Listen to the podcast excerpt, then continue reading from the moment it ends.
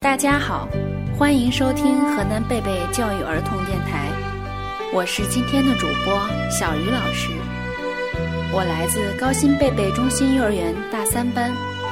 成人的世界总是忙碌而浮躁，孩子们的世界却不是这样的。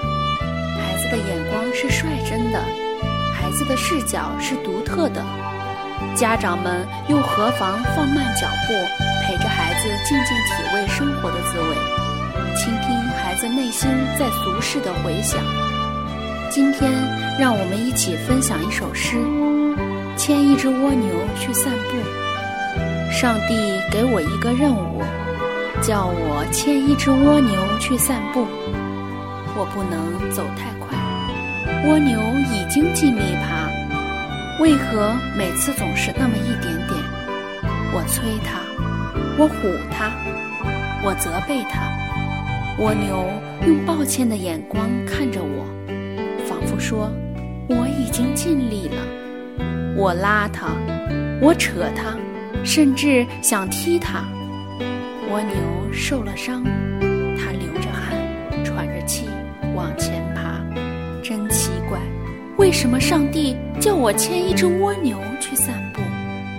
上帝呀，为什么？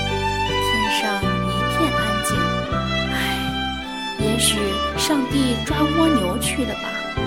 好吧，放手吧。反正上帝不管了，我还管什么？任蜗牛往前爬，我在后面生闷气。咦，我闻到花香。原来这边还有个花园，我感到微风。原来夜里的微风这么温柔。慢着，我听到鸟叫，我听到虫鸣，我看到漫天的星斗多亮丽。咦，我以前怎么没有这般体会？我忽然想起来，莫非是我错了？是上帝叫一只蜗牛牵我去散步。教育孩子，就像牵着一只蜗牛在散步，一起走过他孩提时代和青春岁月。虽然也有被弃和失去耐心的时候，然而孩子却在不知不觉中向我们展示了生命中最初最美好的一面。